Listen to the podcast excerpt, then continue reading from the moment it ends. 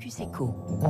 La recherche médicale française est-elle vraiment sur le déclin? Alors, Il est de bon ton en ce moment de se plaindre de l'échec de l'Institut Pasteur, des retards de Sanofi sur son vaccin anti-Covid, mais c'est oublié hein, que la France compte plusieurs dizaines de pépites qui ont le potentiel de devenir des championnes mondiales. On en parle ce matin avec le président de France Biotech. Bonjour Franck Mouton. Bonjour. Voilà, vous, pré- vous représentez toutes les biotech françaises hein, euh, à travers cette, euh, ce, ce syndicat professionnel. Vous avez livré hier un avant-goût de votre panorama France Health Tech, donc euh, qui sortira la semaine prochaine. C'est le tableau général hein, de l'écosystème tech dans le secteur de la santé.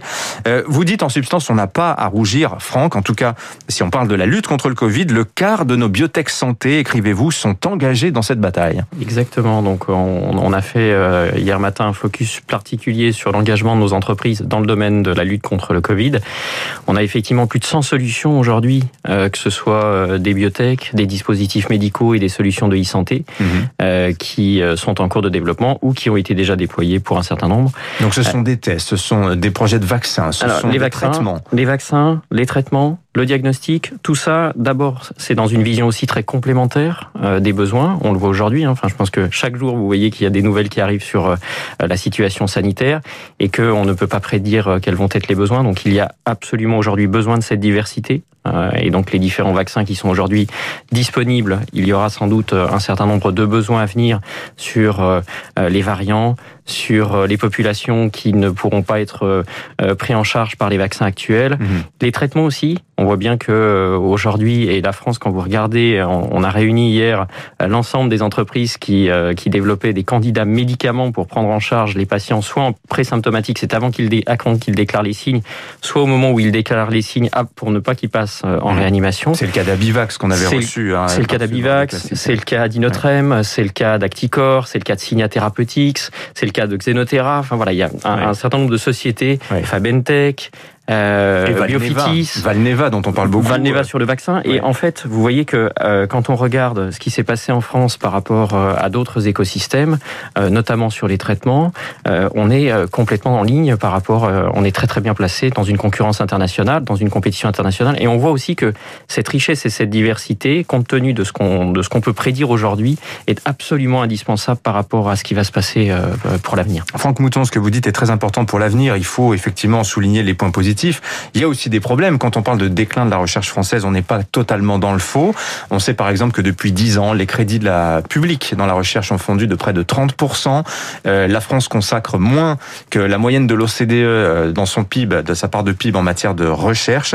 Il y a toujours cet éternel problème de l'argent. Quel est-il exactement ce problème d'argent, Alors, oui, évidemment qu'on on espère aujourd'hui que ça va être une prise de conscience, euh, cette situation sanitaire, notamment dans le domaine des sciences du vivant, euh, où là, comme vous le savez, les besoins sont, euh, extrêmement importants pour ne pas décrocher, justement. Euh, donc oui, il y a bien cette, cette situation-là.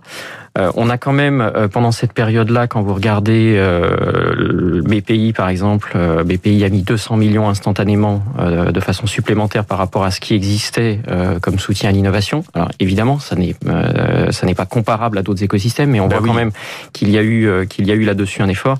Mais je, je, je pense que l'effort, non seulement il doit se passer effectivement en amont sur la partie recherche, donc renforcer considérablement, euh, également sur euh, l'expertise pour pouvoir vraiment évaluer les projets et savoir ceux sur lesquels on doit miser. Mais alors Euh, justement, est-ce qu'il n'y a pas un problème là-dessus? Parce que c'est aussi ce qui ressort hein, de, quand on lit le, le- le- le- ce que vous avez publié hier, à savoir qu'en France, c'est à la biotech, c'est à la société de faire des démarches, de déposer des dossiers. Et on peut dire que l'an dernier, l'histoire de Valneva en est l'illustration parfaite. hein. L'État n'a pas changé sa procédure, malgré l'urgence. Euh, vous dites, dans d'autres pays, ça se passe pas comme ça. C'est parfois l'État qui vient de lui-même apporter des solutions euh, à la société. Exemple, BioNTech en Allemagne. Voilà ce qui s'est passé. Exactement, exactement. Donc là, et, et en fait, on appelle aujourd'hui euh, de nos voeux qu'il y ait une continuité entre la prise en charge amont, euh, typiquement par la BPI ou par l'ANR, et la prise en charge aval, qui est l'acheteur final, le régulateur, l'évaluateur, c'est-à-dire le ministère de la Santé. Et donc, il faut qu'il y ait cette continuité, il faut qu'il y ait ce, ce dialogue, parce que ça sécurise l'ensemble du développement. Et on en a parlé également, donc euh, cette notion d'expertise, cette notion de simplification d'un certain nombre de procédures, à la fois réglementaires, administratives, pour gagner en efficience. Ça, c'est sûr, c'est c'est effectivement des freins qu'il faut lever aujourd'hui. Alors euh, tout à l'heure, je parlais de Jeff Bezos. C'est l'une des leçons qu'il a apportées en fait, c'est que que parfois les investisseurs doivent attendre, prendre du temps et qu'il faut parfois miser longtemps de l'argent avant d'avoir un retour sur investissement. Amazon en est une illustration éclatante. On parle aussi de Moderna, 5 milliards investis pendant 10 ans avant d'avoir des résultats.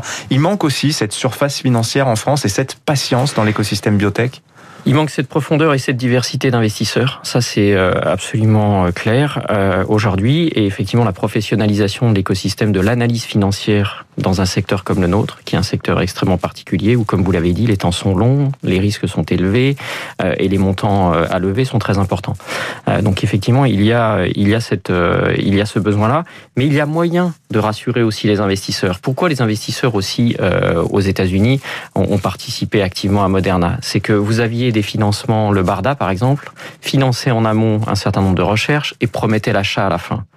Et ça, vous voyez bien que dans la chaîne de valeur, cette sécurisation-là et cette continuité euh, de, de, de, de l'impact de l'État est impératif pour rassurer les investisseurs. Et ça aussi, il faut qu'on le mette en œuvre.